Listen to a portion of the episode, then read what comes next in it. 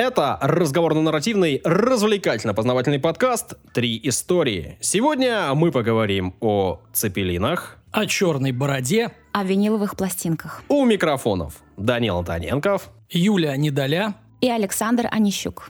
Нас снова трое, подкаст «Три истории». Женщина в эфире. Опять. Опять. Опять новое. Да, Саш, надо остановиться, я считаю. Ты думаешь? Хотя, что я, собственно, вру себе. Не надо останавливаться. Мы рассказываем три истории. Впереди эти самые три истории. Вы их послушаете внимательно, напишите свои комментарии, оставите их там, где слушаете подкасты. Мы эти самые комментарии прочитаем, скажем вам спасибо. Нам будет приятно, вам будет приятно, всем будет приятно. Начинаем? Да. Поехали. Отбивочку, пожалуйста. Юля, новый Я. человек в нашем подкасте. Привет. Привет. Расскажи пару слов о себе, не нам, мы тоже кое-что о тебе знаем, а нашим слушателям. Привет, дорогие слушатели. Меня зовут Юля Недоля, как вы уже поняли. Я в медиа пять лет занималась раньше видео, всякие фильмы снимали, рекламки, корпоративщики, репортажики. Но в какой-то момент я поняла, что я аудиофил и решила М. уйти в подкасты. Мгм. И ушла в них. И ушла с головой. Вот уже два года я занимаюсь продюсированием подкастов. Э, Значит, у меня есть команда, мы любим всякие дженглы делать красивые. И, естественно, подкасты, передачи. Сама вела полтора года подкаст про секс. О, Я послушал. да? Да. Ну и как? Ну как? Как может быть? Есть там секс? Да, его там много. Мгм. И там горячо. Шла, шла и дошла до подкаста «Три истории». Да, надеюсь, мы сможем с вами как-то э, спеться, сразговориться, слиться, не знаю, как это Но у правильно нас секса назвать. нет. В смысле, в В подкасте? подкасте, конечно. Или в жизни у Ну, тебя? И нет. ты жалуешься? Ну, в подкасте, Саш. в подкасте. Хорошо. Начнем? Да. История о черной бороде. Ну, слышали, да? Пират? Да. Юля, слышала? Ну, вообще историю нет, я просто знаю, кто это такой. Ага. Это пират. Да. Все это все, что я знаю. Или у него Ну, черная борода? Да. Да, да, да, не о барбершопах. Конечно же, о пирате сегодня будем говорить. Звали его Эдвард Тич, прозвищем «Черная борода». Английский пират, действовал в районе Карибского моря в 1716-18 годах. Мгм. То есть э, четко есть датировка. Родился он, предположительно, э, в 1680 году в Бристоле или Лондоне. В Бристоле. Ну, как хотите, Юля, есть что В сказать? Бристоле, мне Ну, кажется. вот мне тоже э, э, два против одного. Ну Чёрт. и в конце концов нам человек, Позвал на свою человек подскажет. беду. Какой? Комментатор. А, кстати говоря, ну как всегда, да. Если вдруг мы ошибаемся, вы нас поправляете. Да. Настоящее имя осталось неизвестным. Э, По одной э, из версий его звали Джон, по другой вообще даже есть фамилия Эдвард Драмонд. Вот. А О детстве и юношестве ничего не известно. Э, Существует гипотеза, что до занятия пиратством он был инструктором на английском флоте, о чем и говорит прозвище псевдоним Тич. Но в большинстве первоисточников его псевдонимом указывается как Тетч. А Тич А, это типа учитель. Да, а тетч – это густая шевелюра. Видимо, все-таки тетч. Никакой он не инструктор. Именно Тич послужил прототипом для образа пирата Флинта в романе э, Стивенсона «Остров сокровищ». Читал?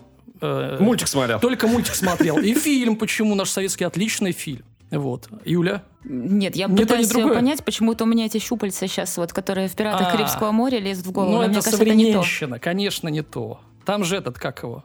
Как этого звали? Не спрашивай меня об этом. Хорошо. Фильмы это не мое. Ладно, Тич получил прозвище «Черная борода», понятное дело, из-за бороды. Она полностью покрывала его лицо. А, Борода была и сине-черная. Хозяин ее отпускал как э, вниз, так и вверх. Ну, знаете, когда волосы добираются чуть ли, ну... э, Знаю. Высоко-высоко туда. Знаю.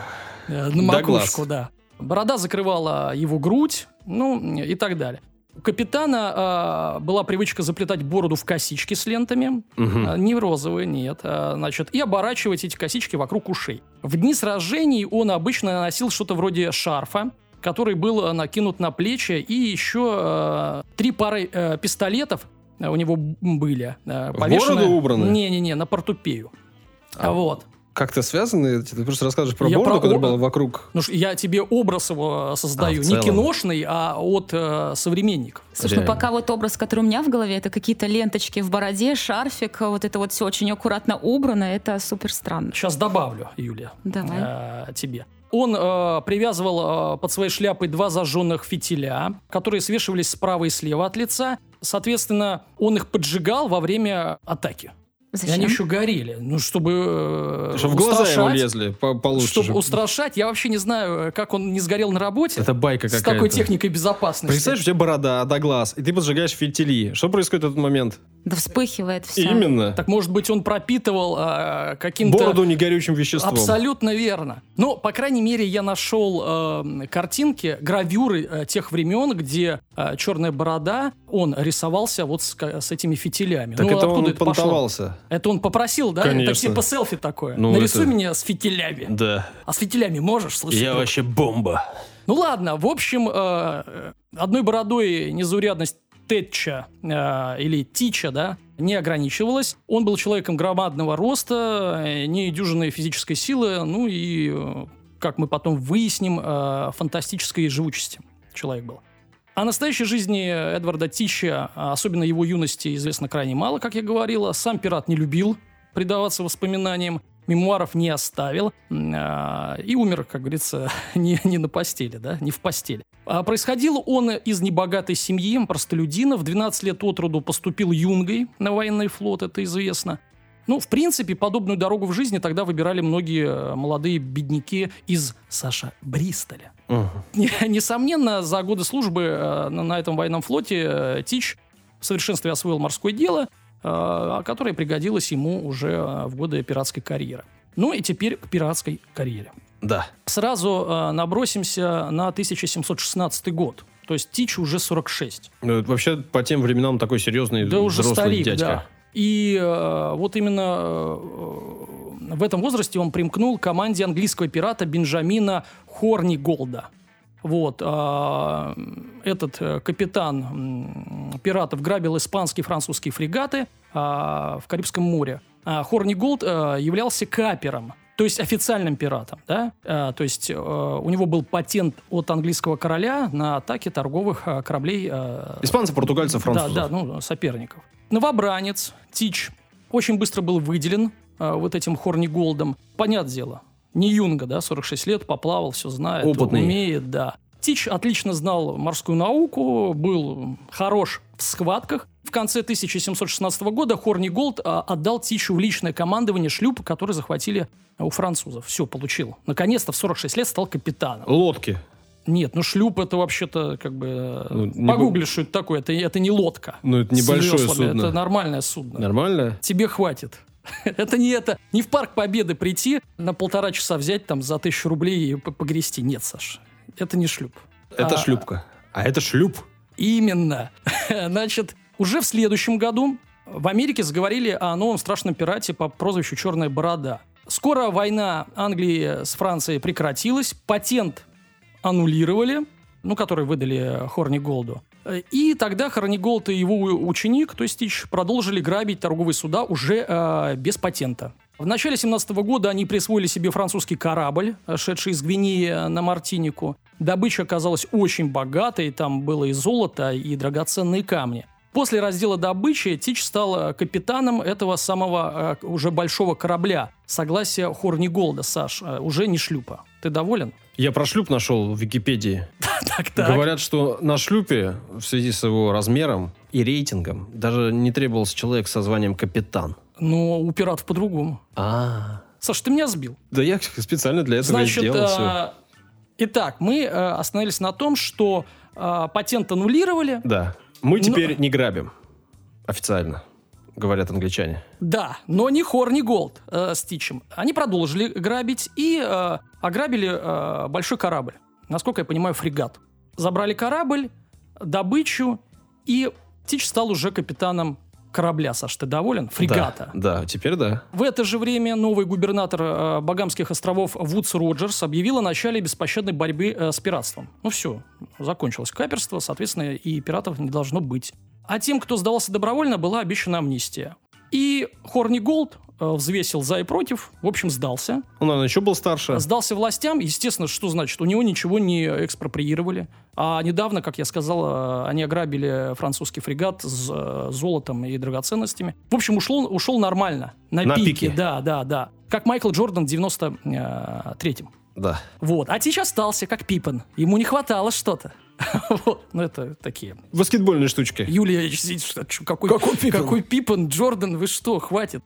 Ладно, короче, а- обратно а, а, к пиратам. А, Тич вооружил свой новый корабль 40 пушками, назвал его а, «Месть королевы Анны». А, Вот. Набрал команду из 300 человек и продолжил грабить. И, и моя версия, почему он это сделал, хотя тоже мог бы уйти.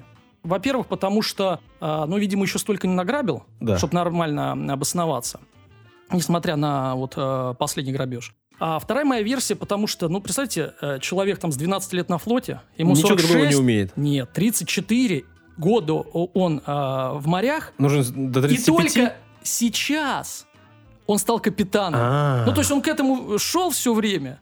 Мне кажется, тут аспект даже не денежный, а психологический, эмоциональный. Он наконец-то добрался до того, э, что хотел Зашел на вершину. Да. А тут говорят, все, заканчиваем. Ой, Не-не-не. Не-не-не. Ну ладно. В общем, Это твоя версия. моя версия. Да, мне кажется, настоящий э, капитан не может уйти без своего корабля, если он прям воистину капитан. Ну подожди, Хорни Голд ушел. Ну, значит, он плохой капитан. Ну, не думаю, столько раз э, уходил. Хорни, ты ни о чем. Да, да, Юля не одобряет. Ладно, полный послужной список Тища историкам, э, ну, полностью, да, неизвестен, но э, сохранились многие свидетельства о, о бурной деятельности Бороды. Можно точно сказать, что он ограбил э, большой английский торговый э, корабль. Сейчас я буду перечислять, потому что на самом деле э, нашел достаточно подробную информацию, чуть ли не про каждый слу- случай. Я не буду тут рассказывать, потому что мы до утра не закончим. Итак, пошел а, английский торговый корабль под командованием э, Кристофа Тейлора. Силой присоединил к себе пиратский шлюп э, с 10 орудиями. То есть э, он еще и пиратов атаковал. То есть увеличивал свою флотилию. То есть уже э, стало их два. Значит, Флот. э, ну, такой, да. Значит, Да. позже к ним добровольно присоединился э, барк э, «Приключения», э, под названием «Приключения» английского пирата Дэвида Хэриота. То есть уже три корабля. На новых э, вот этих кораблях э, Борода ставил э, капитанов из своей команды. Ну, чтобы Ну да, не да. уплыли э, в самый неподходящий момент. В итоге далее они захватили, опустошили, э, подожгли бостонский корабль «Протестант Цезарь», командование капитана Виара. Я вам э, говорю вот этих, э, об этих капитанах и называйте фамилии, чтобы вы понимали, что это все э, не мифы, не шутки, а все реально задокументированные дела. Саша очень любит, Юль. э, я не разобрался, любишь ли ты еще пока, но Саша очень любит, когда все точно. Там, Факты. Фамилии, факты, вот Ну, эти это я, циферка. судя по комментарию, уже поняла. Да, в том-то и дело, что иногда а, факт-чекинг у Саши э, переходит в факт-чекинг, да, когда очень много для всех нас. В мае э, 1718 года Тич со своей уже м, разросшейся флотилией блокировал целый город Чарльстон в Южной Каролине. То есть просто наводил ужас уже на целый реальный город. Там они захватили корабль под командованием Роберта Кларка, который э, в Лондон собирался вести э, полторы тысячи фунтов в монетах. Из Чарльстона Тич на- направился в Северную же Каролину, и по ходу дела они э, сели на мель. Вот месть Анны и вот этот корабль э, Adventure. Э, э, оба корабля сели на мель. Есть версия, что Тич нарочно сел на мель. В чем идея? А, чтобы не делить добычу. Причем тут? А дело в том, что, э, видимо, там стали делить или еще какие-то вопросы возникли. Команда взбунтовалась, часть команды. Он их высадил на, на мель, сам уплыл на одном корабле. Соответственно, делить уже надо было не на там 100 человек, а на 40. А он им корабль оставил, вот вам корабль на мели сидит, Ну, он что как бы хотите делайте. ничего не сделаешь с ним, только разжигать костер разве что, да? А может, серьезно, реально сели на мель, непонятно. В июне 18 года, а мы знаем, что он был пиратом до 18 то есть это его последний год. Недолго он условно пиратил, но зато очень лихо. Слава Да. в веках Да. осталась. За два года накуролесил. В июне 18 года Тич у Бермудских островов ограбил три английских и два французских корабля. А там захватил сахар и какао. Он их легализовал через откат губернатору Северной Каролины. Пришел, говорит, вот тебе часть какао, сахара. А это мы вообще как бы типа просто нашли корабль. мы не грабили. Ну, губернатор сказал, да, конечно. Так А, бывает? ну, Саш, это ж колонии на другом конце света. Это, значит, интернета тогда не было. И видеокамера у каждого сапожника, понимаешь? В итоге они поладили с этим губернатором Иденом, и он э, им покровительствовал. Тич купил себе дом там, прямо наискосок от губернатора. Стали соседями по даче. Поставил свой корабль э, там в бухте. Да-да-да. А, женился на 16-летней дочери плантатора, одного из плантаторов. Вот он решил, что тоже пора. Ну, не Сходить. совсем, не совсем. Он, э, в принципе, э, стал э, тусить с местным дворянством, устраивать приемы. В общем, зажил такой светской жизнью. Но э, про жену Юля, для, для тебя. 16-летнюю. Ну, да. Красавица Это была наверняка. 14 по счету уже на Тич. 14. Да, ну, так говорят. А На- где предыдущие все были? Где? Ну, Прям в море, что ли? Или Что, я не Как эту, как ее? В каждом Царицу порту у. Разин. А, Как у моряка настоящего нормального. Нормального. Нормального. Вот ты говорил про нормального капитана, а не знаешь про нормальных э, моряков. В общем, Тич обосновался, э, но продолжал буянить. Причем на земле и вокруг... В морях. В, морях, да. В итоге местные торговцы обратились к губернатору, соседнюю же Вирджинии, потому что они, они знали, что э, местный-то губернатор, этот Иден, ну, ну, продажная св- сволочь. Тот установил награду, это губернатор э, Вирджинии, за поимку Тича и его пиратов. И нашелся такой храбрец, лейтенант Роберт Мейнард. И вот тут уже подробно. Э, 21 ноября 2018 года вечером Мейнард прибыл э, к вот этому маленькому островку Ок-Ракок, э, значит, э, где и застал пиратов. Тич э, привел свой корабль в состоянии боевой готовности. Экипаж насчитывал только 25 человек. Остальные, видимо, наслаждались жизнью, разъехались, что там, что они делали. Отдав все необходимые указания для боя, он э, стал бухать. Да? Да, да, потому что он был уверен, что ну, ну, не посмеют на него напасть. Ну, когда человек долго что-то безнаказанно делает, немножко, Теряет берега. Да, притупляется чувство самосохранения. Во время этой пирушки, так как все знали, что завтра будут атакованы э, вот этими вражескими э, шлюпами, кто-то спросил у капитана, знает ли его жена, где спрятаны его деньги. А, ведь всякое может быть э, Ага. в, в- в бою. И а, капитан ответил, только я и дьявол знаем это место. И последний, кто останется в живых, заберет себе все. А, это, ну, прям вот легендарная фраза. И говорят, что это было в последнюю ночь. И позже э, вот эту фразу использовал Стивенсон. Мгм. Я отсылки, да, делаю. Тем временем, утром 22 ноября э, состоялся бой. Он очень подробно описан у историков, очень подробно. Кто куда заходил, как садились на мель. Этот лейтенант э, рассказывал? Э, да, ну и очевидцы, там люди-то в живых остал- э, остались, их много. Я не буду этого э, делать, потому что до утра э, не закончим. Э, ну, А что ты так боишься до утра-то не закончится? Да, Дела второй раз уже э, повторяешь это. у меня утром дела. А, А до утра? всё очень просто. До утра нет. Я хочу быть свежим. А, А Значит, и рассказывать истории с утра самого. м. Скажу только, что проблема для вот этого Мейнарда была в том, что у него не было пушек. Но он вообще не собирался с ним воевать, он э, думал его задержать на земле. Да. Да, да, да. Ну, потому что э, с- э, операция вообще была секретной, никто не, э, ну, не знал. Но утечка произошла, и, соответственно, они все-таки сошлись в море. А у Бороды были пушки. Военные были вынуждены воспользоваться э, ну, вот, э, шлюпами без пушек, и им нужен был э, абордаж. В итоге рукопашная состоялась, а именно 12 на 14 человек.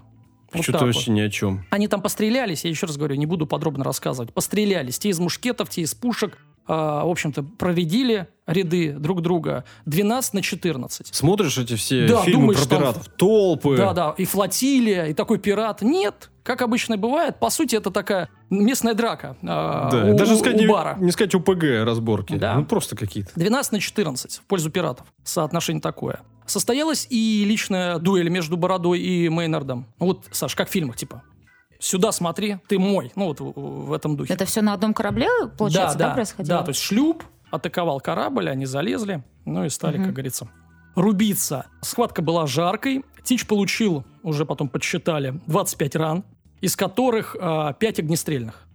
Ну, они же могут быть разные, Ну, да, там в видимо, не- руку, не в точно, ногу, да. в плечо, вот. Ну, в шею э, точно было, было ранение. Ну, опять же, может, по касательной Царапина ка- какая какая-нибудь. Ну, короче, все равно 25 ран. Ну, слушай, в то время стреляли такими снарядами, такими пулями, что если у тебя в шею нормально прилетело, все, до свидания. Ну, то, видимо, царапина какая-то. Да и сейчас Говорят, что пулей. Тич упал замертво в тот момент, когда перезаряжал свой пистолет. Ну, то есть, видимо, от э, потери крови, возможно. Мгм. Большинство пиратов тоже были убиты, оставшиеся в живых, э, соответственно, продлили жизнь, но ненадолго. Повесились. Конечно, конечно. Лейтенант, вот этот Мейнард, приказал отрубить голову черной бороде, поместил ее, наконец, а, бушприта своего шлюпа. Что То есть уже бушприт? мертвому, получается, да? Ну, Он конечно, умер. конечно. Ну, Это да, шпик, наверное, такой, где башка да, виднеется. да. Чтобы все видели добычу. Мертвому. Вряд ли по-живому резали. Хотя, ну, какая разница, когда закончили, он уже был мертв. Ну и, соответственно, отправились в город. На корабле «Черной бороды» были найдены письма и другие бумаги, которые открывали всем договор, заключенный между пиратом и губернатором Иденом. Ну, вскрыли вот это э, покровительство его. Историки в итоге подсчитали, ну сколько смогли, что Бороде удалось за свою карьеру захватить не менее 45 торговых кораблей за 2-то года. Прилично. Ну, то есть это очень круто, да? Значит, стоимость захваченной пиратами добычи э, в современном эквиваленте оценивается в сотни миллионов долларов. Понятное дело, что промотать за два года он не мог. Даже, Unreal. э, да, даже устраивая всякие там э, оргии. Кстати говоря, ты обещал про жену рассказать, ничего не рассказал. Так Обещал? накинул тему и, и бросил. Ну, сказал, что... Что она ничего не знает 16 про лет. сокровища. Да. Да, кстати, а как посчитали все сокровища, если знают только Борода и Дьявол? По награбленному, я думаю. Ну, то есть 45 кораблей награблено, а, какая-то стоимость э, добычи, которую умыкали. Надо вообще сказать, что, ну, то, что я не, э, ну, не стал подробно о чем говорить, э, скажем так, вырезал, а, что вот этот э, миф о том, что он реально кровожадный, это миф. Потому что э, у него была такая тема, что его боялись, но сдавались. И зачем, ну зачем пирату вообще любому, да, и э, там грабителю Убивать. скажем, убивать и вообще рисковать и собственной жизнью, потому что любой там конфликт это как бы есть Риск. шанс, что ты сам умрешь, у тебя команда проредится. Зачем? Лучше, когда тебе от страха отдают все. Собственно, и э, он так и поступал, что если вы отдадите, ну, то поплывете, и все отдавали. То есть э, реально вот таких, э, такой резни-то он особо не устраивал. Тем более, капитана не свое везли наверняка. Да, да, да, торго- ну, торговля, да, соответственно, там э, идет, товар принадлежит какому-то торговцу, ну, ладно. Может, страховые были. Ну, э, разве что надо сказать, что э, у него такой нрав был э, забавный. Он как-то со своими э, друганами, ну, коллегами по опасному бизнесу э, поспорил, э, кто дольше просидит в аду. Для этого они спустились в трюм, э, он поджег серу, которая была, и сидели до тех пор, пока кто первый не, не- ну, э, не выпрыгнет, не скажет, все, хватит. Ну, почему ад? Сера же в аду. Ну, в итоге он победил. Ты когда-нибудь в детстве поджигал серу? Ну, я не помню, Саш. Я помню, мы там что-то с порохом делали, с, как бы... С, с- с А что, она вонючая? Мы на Ну, конечно, железной конечно. дороге находили Сера это- серу самородную. Это тухлые Она яйца, зеленая по такая, и она воняет нереально. Да. От нее начинаешь прям задыхаться. Тухлые Мы яйца. в подъездах тоже зажигали и проверяли, кто же кто дольше просидит. Так что мы как прям борода. Да, да. Борода. Соседи были рады, я думаю. Разрушители легенд почему-то передачу вспомнил. Вот, одному просто вы, выстрел в колено. Играли в карты, выстрел в колено. Говорят, ты что попутал? Говорит, ну, и говорит, ну, надо иногда, ну, то есть держать марку, чтобы его боялись. Но, в принципе, э, это больше как бы э, был образ, что ли, чтобы его и боялись, и свои, и чужие. Вообще, э, считается, что Борода закры- зарыл свои сокровища в потаенном месте в каком-то. Потому что где эти 100 миллионов? Ага. долларов. Закладом черной бороды гонялись как современники бороды, так и до сих пор продолжают гоняться. Но не исключено, что часть сокровищ все-таки досталась тому самому лейтенанту э, Мейнарду, А. который последний его видел. Ничего не было, пустой А, был корабль. Да, да, только, только вот эти письма. Почему? А потому что впоследствии он э, провел весьма обеспеченную жизнь, которая не соответствовала э, жалованию э, ск- скромному да, офицера. Это все наговоры. Наговоры. Ряд персонажей романа «Остров сокровищ» прям реально носят имена пиратов, которые входили в, в банду Тича. Например, штурман Билли Бонс был реальным э, лицом. Ну, помните, Билли Бонс э, в «Острове сокровищ». Такое Вообще, мне кажется, это очень много в каких фильмах используется в «Пиратский Билли Бонс». Ну, это уже, наверное, идет от «Острова сокровищ». А к «Острову сокровищ», э, собственно, пришло от э, реальной команды. Да ну, как все скажешь. у меня, все. Ну, прекрасно. Вы что-то новое подчеркнули? Я практически ничего не знал из этого. Ну вот, Юля. Ну, Юля-то знает, она старая пиратка. Рубрика «Комментарии». Да, любимая моя рубрика «Ваши удивительные комментарии». Э, Сегодня в рубрике два комментария. А ну-ка, Итак, от Абрама Иосифовича. хорошее имя. А, «Мои пять копеек» называется комментарий. «Кто?» – вопрошает Абрам. «Кто те люди, что считают Александра душнилой? Да-да, кто это? Если а, вдумчивый и основательный подход к проработке, ответственный факт-чекинг кому-то кажется нудным, газуйте в цирк. Газуйте. Да, там все простенько для понимания и не нужно напрягать извилины. Отдельный респект Данилу. М, До меня Обычно добрались. тебя в этот момент критикуют, Да, когда меня да, хвалят. Да, но Абрам знает жизнь. Значит, тонкий и остроумный юмор, а также забавные каламбуры. каламбуры. Да, иногда перебиваю Александра, но все равно в тему. Парни делают стоящий контент, за что им огромное спасибо. Абрам, тебе огромное спасибо, или вам, Абрам, Да. огромное спасибо за комментарий. Приятно подобное читать. Так, второй комментарий на сегодня. Здоровенькие булы. Здоровенький. Да. А, Слушаю вас почти с самого начала. Рад О. ка- каждому новому выпуску. Не все выпуски нравятся, конечно. Ну, Но уже привык э, к вам как к старым друзьям. Замечаю иногда ошибки или неточности, или ляпы в контенте, но это простительно. Александр, не душни. Данила, готовься лучше. Готовься, О. Даня, лучше. Ошибки, Моч- видимо, у тебя. Мочите еще, а передайте мне привет. Привет. Кто у нас? Бас, эм, там, 7 единиц. бас 7 единиц. Э, ну, мы тебе тоже рады. Оставайся с нами. Пиши еще.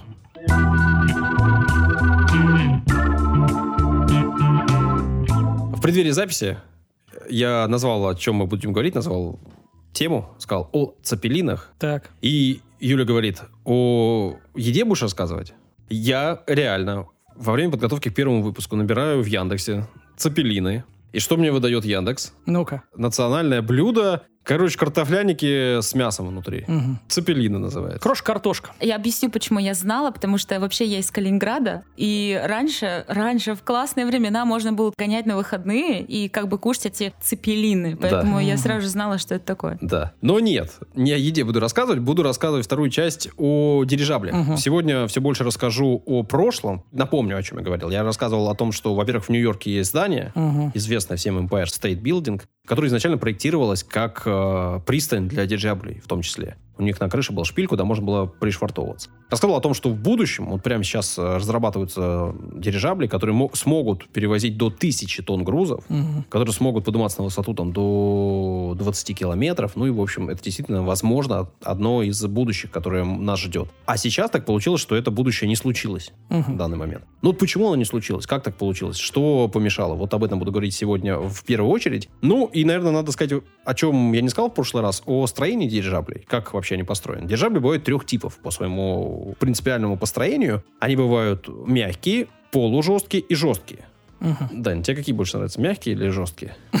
Ну, э, в зависимости от обстоятельств. Мягкие. Это, по сути, воздушные шары, к которым снизу на веревках привязана гондола. Ага. А жесткие это наоборот э, с металлическим корпусом, Мгм. в который внутрь засунуты баллоны с газом. А, Как- то есть э, вот то, что мы видим, это жесткий корпус, и не там газ, а там еще и баллоны есть да, внутри. если это жесткая или Ага, жесткая конструкция, ага. то есть металлический, например, корпус, Понял. обшитый тем же алюминием, Да, да, да. легким металлом, И там но надежным. нашпигован баллон. Да, а там внутри баллоны. В баллонах под давлением находится газ, который создает подъемную силу. Э, Это называется подъемный газ, Мгм. соответственно. Раньше, как я и говорил в предыдущем выпуске, в основном использовался водород. Подожди, горючий. а полужесткий ты сказал, там еще есть. Конструкция будет полужесткая, когда, соответственно, это что-то среднее между мягкими и жесткими. Преимущество мягких э, простота построения, но они не бывают слишком большие. Жесткие, с ними сложнее обходиться на земле, их э, сложнее хранить на земле, их сложнее приземлять на землю, но они значительно больше поднимают грузов. И вот если я говорю там о тысячах тонн, то это как раз-таки относится к, именно к этим гигантам. Потому что можно запихнуть много баллонов, а там, по сути, мягкий только один. Да, так я понимаю? да, да, да. И вот эти баллоны, когда мы говорим о мягком, они бывают там до 7 тысяч э, кубических метров объема. Мгм.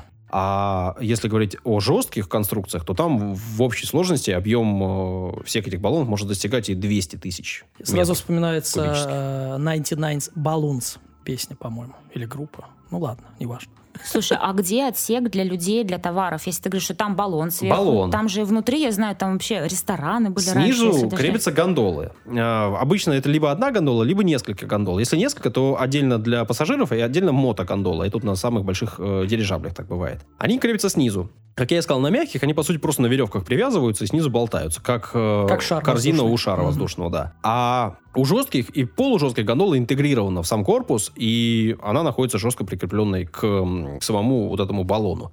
Вообще, дирижабли придумали достаточно давно. 5 июня 1783 года братья Жозеф, Мишель и Жак Этьен Монгольфье, французы, очевидно, они э, Это все продемонстрировали... разные имена были? Да-да-да, их трое. Жозеф Мишель и Жак Этьен. Четверо, извини.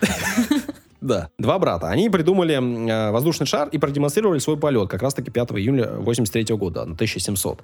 На свой воздушный шар, наполненный горячим воздухом, они погрузили корзину, и в эту корзину накидали 200 килограмм всякого барахла, ну, полагаю, камней. И это был первый беспилотный полет, который длился примерно 10 минут. За это время они смогли поднять свой шар на высоту 2 километра, и его отнесло, ну, соответственно, ветром примерно на 2,5 километра. Бежали за ним, я ну, за веревку. Я... Они же наверняка его на веревке как-то держали. М, Иначе как? Улетел бы. Ну, улетел, потом приземлился. Они же его горячим воздухом просто с костра. А, ну, а- остынет Он и- остыл и приземлился, да. Понятно. Но они продемонстрировали, что такое, в принципе, возможно. Впоследствии, вообще, вот этот день, 5 июня, считается началом эры воздухоплавания. Так, ребят, вот за что мы любим наш подкаст. Появился еще один повод отметить, да, то есть какой праздник 5 июня? День начала дирижаблестроения. Нет, Отмечаем. эры воздухоплавания. Воздухоплавания. А, он ну, же не сказал, важно, все равно отмечаем, ребята. Да, сама возможность подниматься в воздух и покорять воздушные просторы в тот момент покорила многих, возбудила многих. В том числе еще одного француза, математика. Саш, извини, а чем отличается а, ну, как, покорение от возбуждения? Подожди. Тут разные... Покорила и возбудила. Ну, конечно, это разные чувства. Ну, например, ты меня можешь покорить Но не своим возбудить, умом, я но ум- возбудить ты меня не Так. можешь.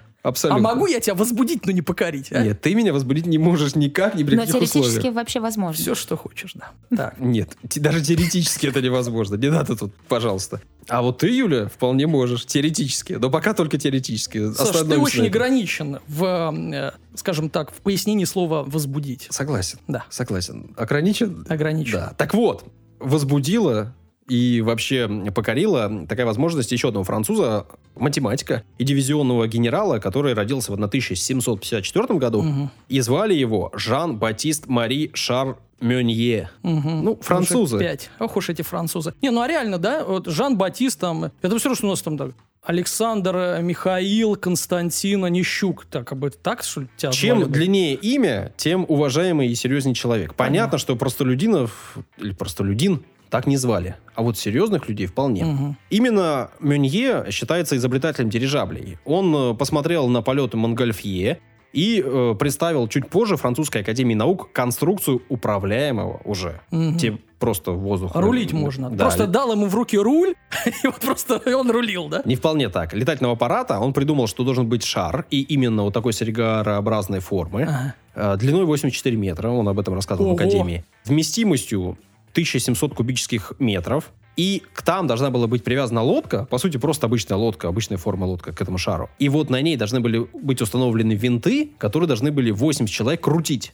Ну, двигателей тогда не было. Он придумал систему, что 80 человек в этой лодке будут сидеть и крутить винты. чтобы Как на велосипеде? Ну, типа того. А эти или 80 руками. человек, которые крутят, понятное дело, это не пассажиры, а некие работники. Команда. Да, команда. И перевозят, а так как уже гру- грузоподъемность, э, соответственно, ограничена, трех человек. Ну, примерно. Всё Примерно. ясно. Ну, если это серьезные три человека, то они могут себе позволить подобное. Ну, видишь, все уперлось в то, что не было двигателей, не было возможности вот это все устроить, и тогда воплотить в реальность его конструкцию не получилось. Однако, вот уже в середине 19 века, в эпоху паровых двигателей, все срослось. В 1852 году, еще одно французское имя, Батист Жюль Анри Жак Жефар. Ну, это мой фаворит.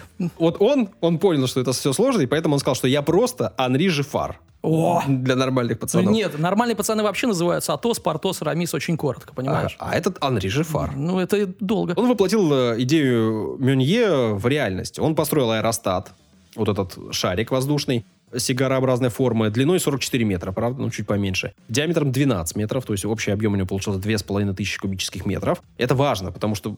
Саш, да мы все запоминаем, мы, конечно, важно, мы все записываем. Вот, и он снабдил это все винтами. И вот винты его уже крутил двигатель паровой. Мгм, Три лошадиных силы мгм. был этот двигатель. Если вам интересно, это 2,2 киловатта. Очень интересно. мощность. 24 сентября он э, поднял это все над э, Парижским ипподромом. И самое важное, что он приземлиться смог. И Мгм. подняться, и приземлиться. И к тому же он продемонстрировал некую маневренность. Правда, говорят, что в тот день было достаточно ветрено, и поэтому у него... Его просто носило, и все думают, вау, вау, как рулит, д- красавец. Двигатель у него был такой, что он не мог бороться с ветром. Но он смог как-то там что-то подруливать и где-то смог приземлиться удачно. В 55 году, то есть через три года, он э, построил новый дирижабль побольше размером и запилил туда побольше двигатель. Мгм. Объем был у него там уже больше трех с половиной тысяч кубических метров. Ну и двигатель был посильнее. И у него получилось и слететь, и управлять, и несмотря на ветер, он смог уже действительно рулить и доказать, что управлять этим воздушным судном вполне реально.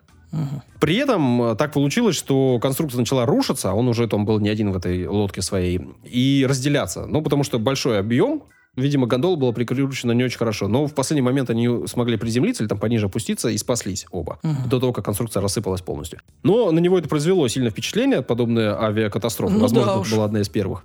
И он э, решил, что надо будет посерьезнее подходить к вопросу, продумывать все это получше. Значит, болты больше у того чувака не берем, да? Ну, или да, или веревки вяжем получше. В итоге он э, засел за идею создания большого гиганта, первого серьезного гиганта. Он решил, что длина должна быть 600 метров. Ага. 600 метров, представляешь, баллона? А Нет. Объем, Как ты 600, 600 метров это 6 футбольных Ну. полей в длину. Это как? ну вот как, вот так. Объем этого баллона должен был составить 220 тысяч кубических метров.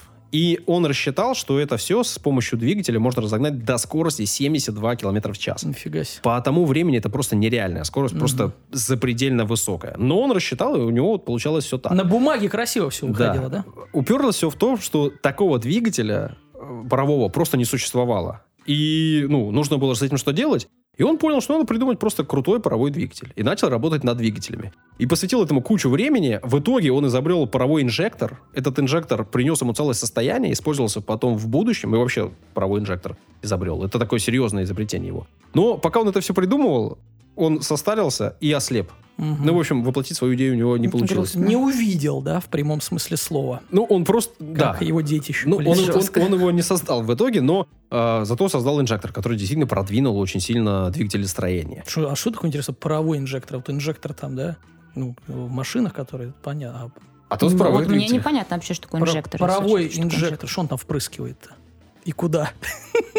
Что и куда? В 1879 году под Парижем был построен на данный момент самый старый сохранившийся Эллинг.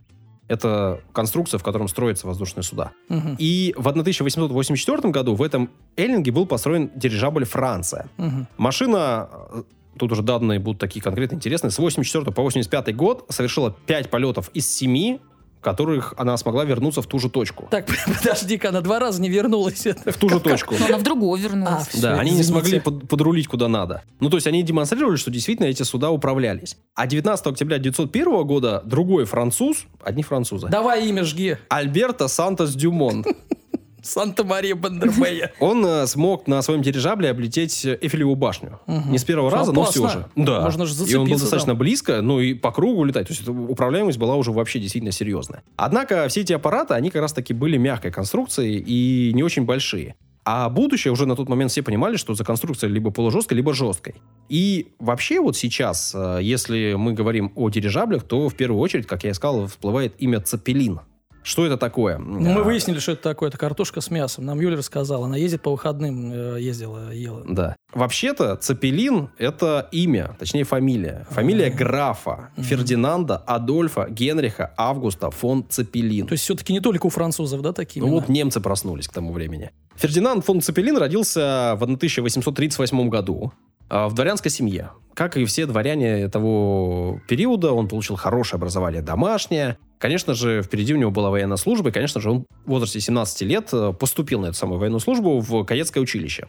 Отучился там весьма успешно. В 1854 году, по одним данным, поехал в США в качестве военного наблюдателя.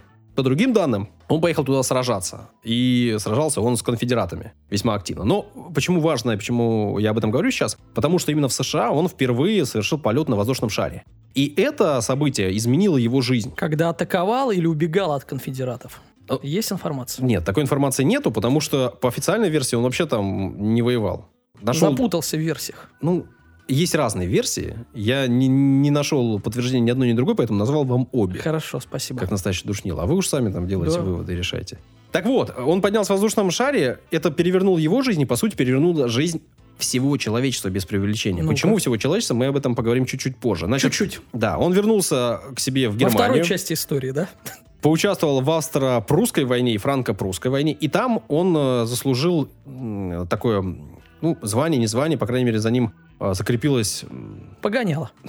он стал легендарным разведчиком, потому что он использовал э, очень активно с, э, воздушные шары. Он поднимался в воздух, ну или отправлял людей на этих воздушных шарах в воздух. И они... конец. Да, они видели... Нет. Они приземлялись и рассказывали, что к чему, что у, у соперников. Короче говоря, он начал строить воздушные шары, ему это очень понравилось. В итоге он решил уже после, в 91 году, уйти с военной службы в звании, э, в чине генерала-лейтенанта и основал свою компанию. И решил строить цепелины. Он, в общем, не был крутым инженером, но он был крутым организатором всего Мгм. этого дела. Но при этом он решил, что ему, помимо всего прочего, нужно еще вступить в союз немецких инженеров. Мгм. Туда его приняли. В 98 году он основал акционерное общество содействия воздухоплаванию. Так. И вот эта компания в итоге стала производить дирижабли, которые, ну, назывались обычно LZ, там 1, Не 2, путать 3 с дальше. L1. Так. Но также они назывались цепелинами Мгм. просто. И, по сути, в этот момент родился бренд цепелины. Мгм. Ну, наверное, самый известный бренд в мире дирижаблестроения. Ну, и я когда вспоминаю о дирижаблях, я вспоминаю именно цепелины. Да это каждый день едешь, да? И вспоминаешь. Э, Весной 908 года он на своем дирижабле пролетел порядка 1100 километров всего-навсего за 40 часов. Мгм. Ну, то есть, такая скорость там что-то больше 20. 27 с половиной километров я посчитал в час. Гуманитарий в шоке сидит, хорошо. Да, значит, в 912 году, немножко осталось, но тут самое интересное, он построил, Юля, стой, не собирайся, не уходи. Чуть-чуть. Возвращайся. построил цепелин э, с тремя двигателями по 120 киловатт каждый, которые смогли разогнать его воздушное судно до скорости 80 километров в час. Нормально. Да, это прям, ну, на самом деле, если там сравнивать с э, кораблями, сейчас современными, не лодками, а кораблями, это такая... Да не, ну давай-ка нет, давай пойдем дальше. Давай сравним даже с машинами. Потому что машины хоть и могут развивать скорости и 120, и 150, и 180. Я имею в виду обычные наши машины, не гоночные, которыми Да. мы пользуемся, э, когда едем из города в город. жизни. Средняя скорость, если вы посмотрите, ну, поедете из города в город, средняя скорость у вас все равно будет 80 километров, 90, потому что вы затормаживаете на населенных пунктах, потом разгоняетесь, кого-то обгоняете, где-то тормозите. И скорость у вас все равно будет 80-90 в лучшем случае. Да, А, поэтому, а тут-то, когда летишь, не надо тормозить. да. Никаких населенных пунктов. И 80 километров в час, если сделать среднюю скорость, это как-то безумная скорость, особенно для начала э, 912 века. год. Мгм. При этом вот этот цепелин мог еще с собой взять груза 8,5 тонн. Мгм. Немало. В период Первой мировой войны он построил 89 дирижаблей для э, военного ведомства. Они могли гонять э, со скоростью до 130 километров в час. Объем их был от 22 до 62 тысяч метров кубических. То есть это были большие штуки. После окончания войны он э, продолжил строить цепелины, в этом случае уже гражданские. Я нашел информацию, ну, сначала нашел в Википедии, что-то она меня как-то смутила, А я потом не, не на- уверен. нашел информацию, я понял. Да, Не- полез не на сайт э, совместного проекта Фонда немецкого исторического музея, Фонда истории Федеративной Республики Германия и Ю- Федерального архива Германии. Юля, не удивляйся, Саша э, любит лазить, где попал. Да, так вот, я нашел, что авиационная компания, которая закупала у него цепелины, называлась она АГ, к 1914 году перевезла в общей сложности 34 тысячи человек на семи дирижаблях, Серьезно. проведя пассажиропоток. 1600 перелетов Мгм. без В аварийных. общем, уже такие перевозки Да, регулярные. Да, да, Мгм. да. В 17 году в возрасте м, 78 лет Фердинанд фон Цепелин скончался в Берлине. Однако компания продолжила работу, и в 28 году был закончен и запущен в эксплуатацию крупнейший, наверное, самый успешный и такой один из самых знаменитых э, цепелинов и дирижаблей, который назывался LZ-127 «Граф Мгм. Цепелин». Ну, огромная махина, суммарная мощность 5 12-цилиндровых э, двигателей Майбах составляла 2650 лошадиных сил. Экипаж в разное время 40-45 человек. И вот эта махина могла двигаться со своей крейсерской скоростью 4,5 суток подряд. К ней действительно снизу были при, э, креплены, они были интегрированы в систему огромные гондолы. В этих самых гондолах могло размещаться большое количество людей. Так, Значит, Саш, серьезный вопрос. Четыре, э, четверо суток. Биотуалеты как там вообще? Имелись? туалеты, каюты, Так. 10 кают двухместных там было. Был, э, Ну, так себе. э, 10 двухместных кают, 20 человек. ну, 10 двухместных кают, плюс еще экипаж 40, 45 Ну, вот я человек. тебе говорю, когда случай, когда Значит, экипаж гондола больше. была длиной 40 метров, шириной 6 метров. Это и высота потолков 2 метра с лишним. Это больше, чем стандартный вагон, Мгм. примерно в два раза, чтобы ты понимал. Я понимаю. Вот, э, площадь, значит, кают-компании 25 метров квадратных была, где люди Нифига могли себе. есть. 28 человек там могло с комфортом размещаться, э, и в течение нескольких дней кухня могла всех кормить. Ну, то есть, соответственно, вот эти реально там 5 дней они могли взлететь и идти с крейсерской скоростью, не останавливаясь, Ну, вообще как им без топлива проблем. хватало на 4 дня? Они как-то подзаправлялись или как это происходит? На Вся узнаю. прелесть дирижаблей в том, что они не очень много потребляют топлива. Они поднимаются за счет газа, и дальше им нужно топливо для того, чтобы только Рулить. винтами рулить, да, и разгоняться, ну и там поддерживать скорость. Не высоту поддерживать, а управлять движением. Спустился чуть пониже, веточек наломал, да? И обратно наверх. Не? Ну, да. Кстати говоря, вот насчет наверх-вниз и спустился. Я не рассказал, как э, вообще швартуются э, дирижабли. Говорят, что есть мачты, а как вообще происходит? К мачте крепится... Закидывает лассо. То есть обязательно должен быть один ковбой на каждом дирижабле. Да, и один на мачте сидеть и ловить. К мачте крепится к швартовочной гайдроп, так называемый, большой канат длинный. Ну, это мы знаем. Он крепится э, к верхушке мачты и дальше размещается по земле. Такой же канат скидывается с самого дирижабля. Канаты на земле связываются, и дальше с помощью лебедки начинают э, к мачте подтягиваться. И таким образом, соответственно, пришвартовывается дирижабль уже непосредственно к мачте. Элементарно. При этом сам дирижабль находится с подветренной стороны и подходит, а дальше, если ветер меняется, он перемещается вокруг мачты, то есть он не закреплен там крепко. А почему я сказал, что вообще Цепелин лично изменил свою жизнь тем самым полетом э, на воздушном шаре и изменил всего человечества будущее? Потому что уже после его смерти, правда, однако, его компания изготовила LZ-129, Мгм. то есть это тоже был Цепелин его компании Гиндербург. И крушение этого самого Гинденбурга, по сути, завершило эру воздухоплавания на дирижаблях. Да, видео вы можете посмотреть в Ютьюбе. Да. Есть это, да, эти- это, это, это хроника, где загорается и э, падает дирижабль. То есть, по сути, одна катастрофа Там- поставила крест. Ну, Там было много причин, Как-то грустно. а, в том числе экономических, в том числе конкуренция. И все шло к тому, что нужно было за что зацепиться. И зацепились за эту авиакатастрофу. Об этом я расскажу как-нибудь отдельно, там отдельная интересная история. Но важно понимать, да, что вот по современным меркам, если посудить, значит, э, в крушении погибло 35 человек. Ой-ой-ой.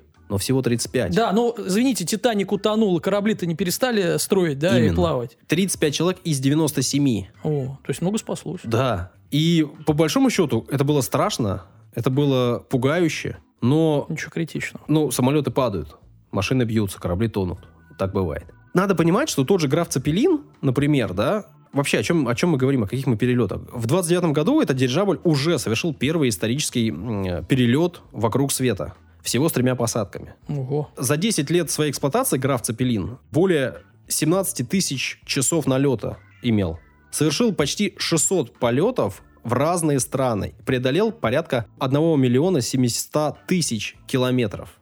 То есть налетал огромное количество. Перевез 13 тысяч пассажиров. Вот свое, да, небольшой... Нет, давайте все-таки миллион семьсот тысяч, чтобы людям было понятно. Это где-то 4-5 раз э, расстояние до Луны. Ну, нави- да. Да, да. потому что 350-400 километров, Да, тысяч километров да, до да. Он привез за все время примерно сем- 70 тонн грузов, при том, что в первую очередь он возил все-таки пассажиров. 143 раза он пересек Атлантику и один раз Тихий океан. То есть эта Жил махина, в воздухе, чувак. махина просто возила, работала и перемещала.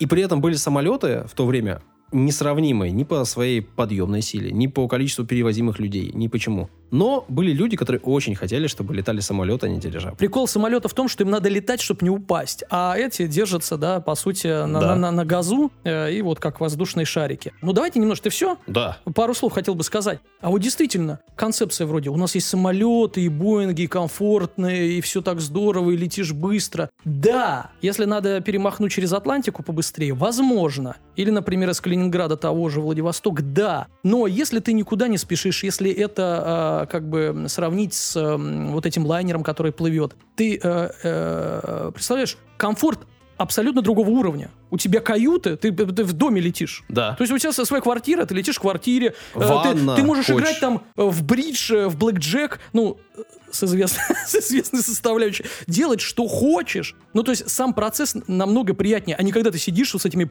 подгнутыми коленками, когда человек откидывается, и, и твой столик, э, соответственно, тоже откидывает на тебя с соком томатным. Да. И я про перевозки авиа. То есть комфорт абсолютно другого уровня. Да. А если сейчас, соответственно, вот есть двигатели, которые могут разогнать, в любом случае, дирижабли, я уверен, что если раньше могли до 130, ну, давай до 200-250, ну, мало ли конструкция. Там проблема не в двигателях, там проблема в сопротивлении воздуха. Ну хорошо, пускай э, сделают такую конструкцию, уж 200, я думаю, что могут. Если раньше могли 130, пускай даже 150. Это, ну я не знаю, это быстрая скорость. Это 10 часов, полторы тысячи километров. Ну, знаете ли. Слушай, ну я как поняла, что дирижабли это все-таки больше даже про какой-то туристический вид отдыха. Это так же, как вот эти вот лайнеры, которые в Да. океане. Это не больше э, Это не для про того, скорость, чтобы да. добраться с пункта А в Про комфорт. Б, С другой да. стороны, опять же, мы говорим о том, что огромные грузы они могут перевозить. И с такой скоростью, там 150 км в час средней, реально, грузы они могут таскать легко. Плюс, э, раньше в чем была проблема? Потому что они были на водороде, а он горючий газ, взрывоопасный. Сейчас там можно делать гелием, и гелий вырабатывать вообще сейчас уже не слишком дорого. Остается проблема, все-таки, если утонет, еще я говорил это в предыдущей передаче, если утонет корабль, он никому на голову не упадет, только рыбке Дори, да, а, а если э, упадет э, дирижабль, Они а там падают. город, Чё они не падают, ну конечно, да, и, и не тонут корабли, и машины не, а, не бьются, и самолеты тоже не падают. Ну, будут же все равно. Ну и самолеты летают надо мной. Вот я живу в Питере возле Пулково, и надо мной просто каждый день заходят на посадку самолеты. Прямо над моим домом. Ничего. Ну, ладно, живи дальше. Юля, мы тебе дали задание подготовить историю. Поговаривают, что ты даже превзошла наше задание.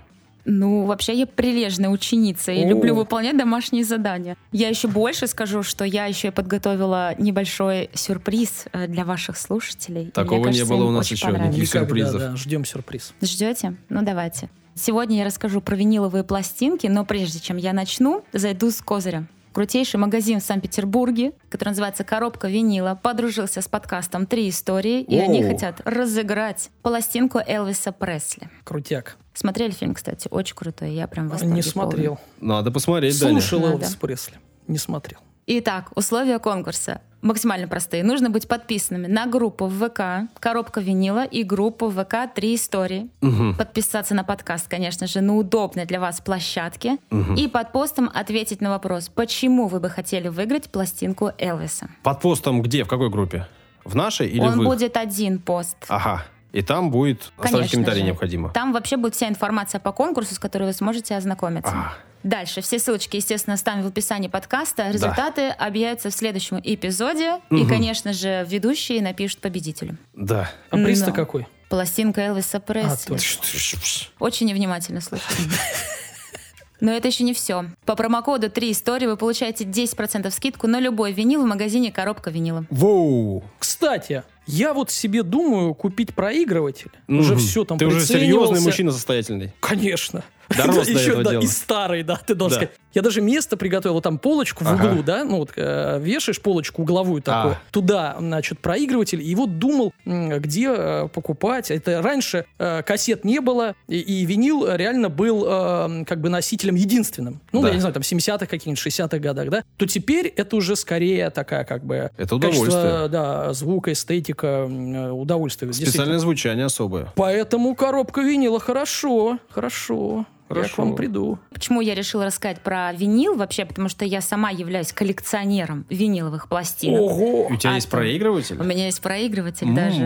У Мгм. меня в детстве был. Но у меня уже не Там такой, как, сказки, наверное, у тебя в детстве. сказки были и Битлз. Поэтому я фанат сказок и Битлз. Ну, неплохо, неплохо. Ты будешь о виниле рассказывать сегодня? Да, я буду о виниле. Мне кажется, уже все поняли, что я буду о виниле сегодня рассказывать. Так что давайте, погнали. Изначально аппарат, сумевший записать и воспроизвести голос, назывался фонограф. Ага. Его сконструировали в 1877 году Томас Эдисон, это американский изобретатель. Ну, мы знаем про Томаса, что, возможно, не он ничего Да, скорее сконструировал. всего, купил, наверное, у кого-то Ну, там есть такая Патент. история, что он как бы, наверное, второй все же. Но просто проблема в том, что первый, ну, который сделал вот этот вот фонограф условно, Да. да, он не получил патент. Да, да. Поэтому мы будем говорить про Томаса Эдисона, который все-таки его получил. Мгм. Вот. э, Алва такой был мужик. Какой? Хитрый. Да. Назовем его. И- У нас же есть история «Война токов», Да. где э, Тесла с Эдисоном э, рубились, я рассказал. Выглядело так. Рупор собирал звуковые колебания, которые передавались на иглу, и она продавливала бороздку в цилиндре, который был покрыт э, в- оловянной фольгой. Мгм. Вот, благодаря этому звук записывался. Ну, а потом дальше этот цилиндр крутили, и звук воспроизводился. Да. В общем, такая была сложная конструкция. Да. Вот, но звук был очень плохой. Поэтому этот Томас его постоянно совершенствовал, совершенствовал, получил 200 патентов. Вот, и, в принципе, что-то Томас. получилось у него. Так. Ну вот уже потом, через 10 лет, появился Эмиль Берлини. Это Мгм. немецкий инженер. И вот он предложил использовать вместо цилиндров плоские диски и разделить процесс записи и звукопроизводства, получается. Звуковоспроизведение. Звуковоспроизведение, да, спасибо. Саш, Вот. ну ты и душнила. Я не знаю, почему его все время душнило называют. По-моему, Ну, что он тебя не поправляет? душнил. Так он правильно поправил. Я какую-то ерунду сказала, а он поправил меня. По-моему, все четко. Так, Эмиль Берлине, значит, сделал вот эту вот с дисками штуку, и нужно было говорить также специальный рупор, иглой записывался звук уже на цинковый диск, покрытый воском. Этот потом диск окунали в кислоту. Вот, и получалась э, вот такая вот э, штука для прослушивания. Новый способ дал возможность получать с оригинальной записи не менее 500 копий. Это важно. Ну, это важно, Да. потому что это уже такой масштабный процесс. Естественно, он удешевляет производство, и можно уже было обычным смертным покупать вот такие вот диски Мгм. себе. Дальше, спустя еще 10 лет, нашли подходящий материал для пластинки, смесь органической смолы, шелака, сажи и шпата. Шелак это вот э, как раз-таки это природная смола, по-моему, на, на ноготочках используется сейчас, если я не ошибаюсь. Ты делаешь вид, как будто ты не знаешь. Да? Нет, не знаю, правда, не делаю ноготочки, у меня на него аллергия. А. Вот, такое тоже бывает. А у тебя, Дань? На что? На шелак есть аллергия? Я знаю, что я жевал гудрон. Все, отстаньте от меня. Гудрон жевал в детстве. Да ты старый, получается. Ты очень. вообще. Ладно, Жвачек-то не было ваших вот этих. бедняжка, я тебя принесу. Так я уже и не хочу. Ты гудрон нас достать. Что мне твоя жвачка? Ностальгия. Изначально размер пластинки был всего 7 дюймов, и она играла 2 минуты. Да. Представляете, это очень мало, по-моему. Ты включил, только она уже закончилась. Слушай, я какой-то период времени ставил песни на радиостанции, ну, загонял их туда в базу, и пришел к тому, что в 2020 году примерно средняя длина песни стала меньше двух минут. Там минута 34 записывают люди песню. Да ну. Да, да. Раньше в среднем песни там были, ну, вот классический формат рождения, там, 3.20. А тут реально стали там 2.40, Ну, это, 2.20, видимо, знаешь, минута такая 34. спираль истории, потому что я вспоминаю Битлз, там песни по две минуты нормально. Потом из-за всяких аранжировок и по пять раз перепевания э, припева они удлинились, там порой до пяти минут. Сейчас, видимо, обратно откат. Я за короткие песни. Даня, это как раз-таки связано с носителями. Это как раз-таки связано с пластинками. Именно они диктовали длину песен. Да, но сейчас пластинки-то вообще другие. Я рассказываю про Да. какие лохматые Да, города. да, Да, да, Потом, да, да, да. я помню случай, по-моему, «Богемская рапсодия» Квинов, если я не ошибаюсь. Э, У них песня длится 12 минут. Ну, Это первая они. длинная Ну, и- песня, которую по радио пустили. Ну, Она прям супер длинная была. По-моему, классно, мне нравится. Поэтому они стали, естественно, увеличивать размер пластинок, чтобы увеличивать, естественно, ну, прослушивание в минутах. По-моему, вот они сделали до 5 минут, и размер пластинки был 12 дюймов. Мгм. Что происходит у нас дальше с этими пластинками? После революции граммофонные предприятия были национализированы, и многие прекратили, к сожалению, свое существование. Ну да, там не только по пластинкам ударило это дело. Ну, наверное, было одно предприятие большое, да, я так понимаю? Нет, их было несколько. Нет, я именно после революции. Осталось потом в итоге одно. Апрелевская фабрика называется, она находилась под Москвой. И там выпускали маленькие тиражи агитационных записей Ленина во время его выступлений. Ага. Вот, но уже прошло чуть-чуть времени, и в 30-х годах именно на Апрелевский завод стал производителем грамм-пластинок в стране. Это вот те как раз-таки пластинки мелодии, которые мы Мгм. все прекрасно знаем. Мгм. Звук, честно говоря, на них не очень. Я вот своим родителям отвезла коробки три, наверное, таких пластинок. Там Высоцкий, Пугачева, вот все, вот все вот эти вот исполнители наши э, старые, известные. Вот, ну, звук на мелодии не очень. Но в целом нормально. Это, кстати, как раз-таки вот эта сказка, про которую ты говорил. У меня была сказка «Пив и Геркюль». Это про пса и кота. А ты еще смеялся над именами, которые называл Саша. Французская, так? Ну, поняли, что французская. В середине 20 века хрупкие и дорогие пластинки из шелака стали постепенно вытесняться небьющимися дисками из нового материала винилита. О, Ну, Мы подкрались. знаем медленно. мы, какие они не бьющиеся. Вот я в детстве не слушал пластинки и, сказки на них, потому что я их разбивал и дрался с ними осколками с братьем, с братом. М, Не, ну у сначала с братьями, сначала с братьями, но э, в итоге все-таки остался один. Так. Винилит позволил снизить стоимость и улучшить качество звука. И длительность записи увеличилась до 60 минут на одной стороне. Да, Представляете, обалдел. как это много? Прямо это очень круто.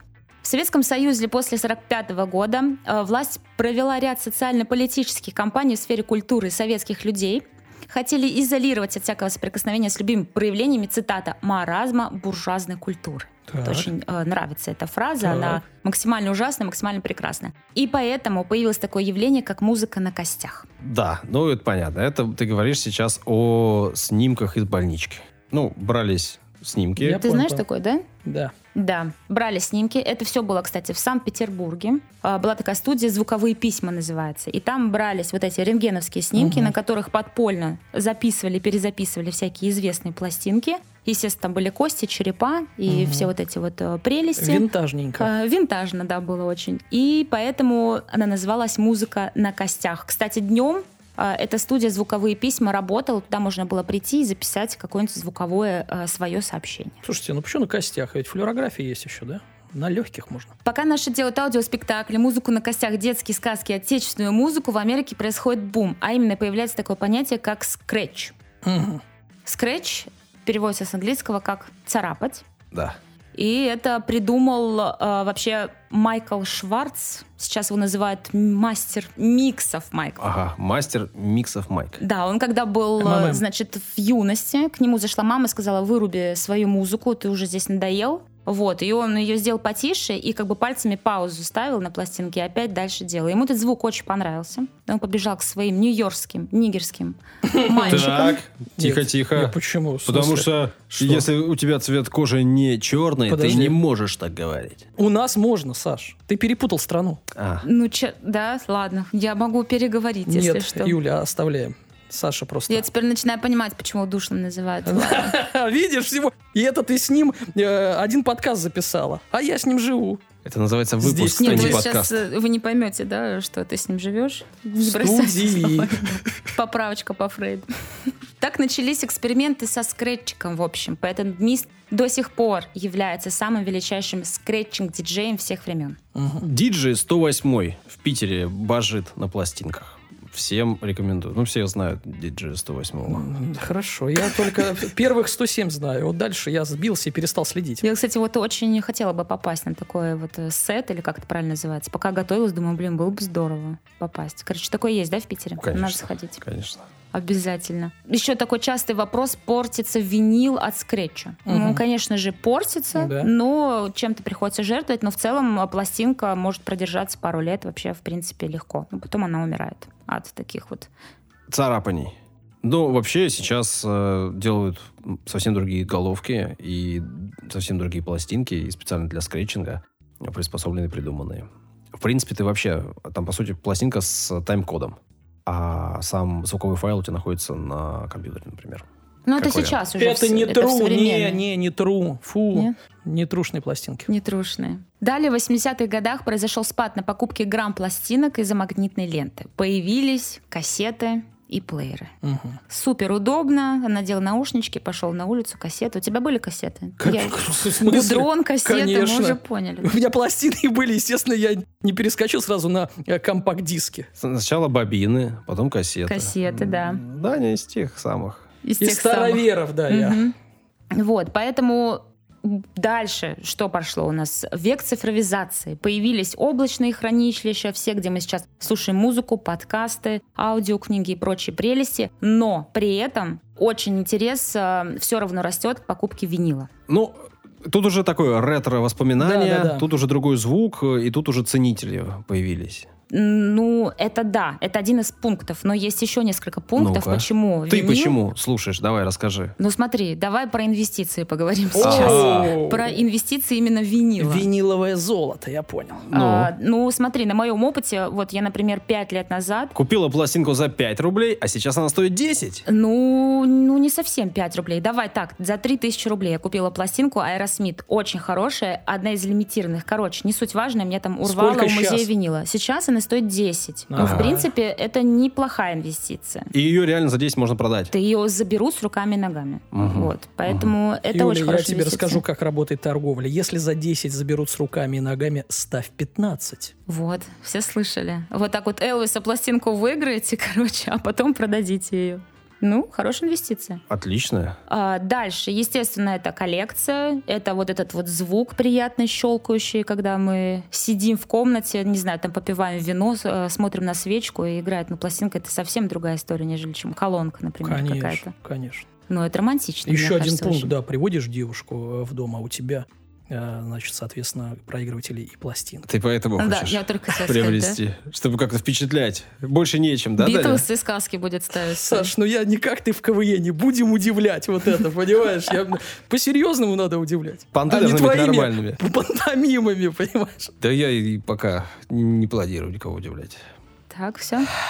Поговорили, обсудили женщин, пошли дальше. Винтаж. Это тоже сейчас очень модно. Э, Все гоняются за винтажными шмотками, за винтажными, что там, мебелью. Соответственно, и винил тоже. Винтажный есть. А Еще, знаете, очень популярный винил, на которых оставляют автографы свои тоже. Но, правда, очень много мошенников, э, например, на всяких онлайн-сайтах, продают якобы с автографом пластинку там за 50 тысяч рублей. А как ты проверишь? да? А, никак не Только проверишь. позвони человеку, который оставлял автограф. Ты вот этому абсосу в шортах оставлял? А нет, ну нет, все. Ну вот, как бы никак не проверишь, но народ все равно ведется, покупают. Ну, тут как бы на каждый товар Ну найдется свой покупатель. Ну и есть еще такой вариант, это вечный звук, потому что если вдруг отключат, я не знаю, интернет, электричество, и мы откатимся куда-нибудь в очень э, в нехорошие времена, например, то можно на граммофоне будет слушать винил. Ну, Почему нет? Вот э, Оптимистично. я буду собирать вот у себя дома народ и будем слушать Рэс Смит, Элвис, Битлз. После апокалипсиса. да. Ну, во время, А во получается. время.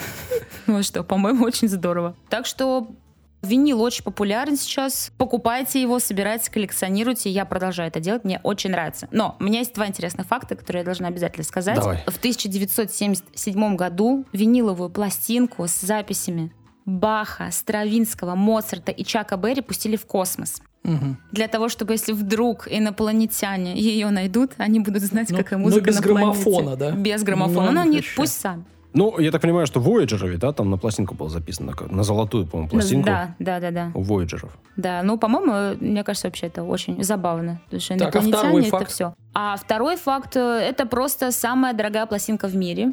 The Corey Man называется. Британская группа образовалась э, Джоном Ленноном. Вот, Мгм. и на сей день она, по-моему, оценивается в 200 тысяч долларов. То есть на наши деньги это примерно 12 миллионов рублей. Примерно так. Вот такие, дамы и господа, инвестиции. Да, и последний факт, э, что вот в магазине коробка Винила. винила, вы можете э, купить наш выпуск подкаста на виниле. Последний вот это, да? Нет? Это шутка смешная, а вообще-то люди так э, делают. Да. В каждой шутке есть доля шутки, но я сегодня гуглила реально и узнавала, сколько может стоить записать, например, какой-то аудиоспектакль Ну-ка, сейчас уже ну-ка. на современную технику. Но это Говори. дорого, это дорого. Ну, говори. Ребят, в общем, донатим. Саш, сейчас твой выход с Boosty вот это все. Нам нужно на винил. Вот Давай. это все, ребята, сделайте на Boosty и вообще сделайте, не стесняйтесь. Подкаст «Три истории». Очередной огромный по продолжительности выпуск. Долгий и необрезанный. Да, да, значит, действительно, Boosty, Даня заговорил об этом, скажу. Вы можете нас поддержать, у нас есть страничка, в описании вы ее можете найти, если захотите нас поддержать. Там 100, 200, 300 рублей в месяц, не так много, или разово, можете нам закинуть, мы вам спасибо скажем. Даешь три истории на виниле, ребята. Ну, Даня, если ты возьмешься, почему нет? Юля тебе поможет. Юля, спасибо. Прекрасно. Данил. И, конечно, я прекрасен, да. Да, да. Ну, Что ж сказать, и тебе, Саша, тоже. Не, я, я всегда с тобой согласен. Все на этом. До новых встреч. Пока-пока. До свидания. Всем пока.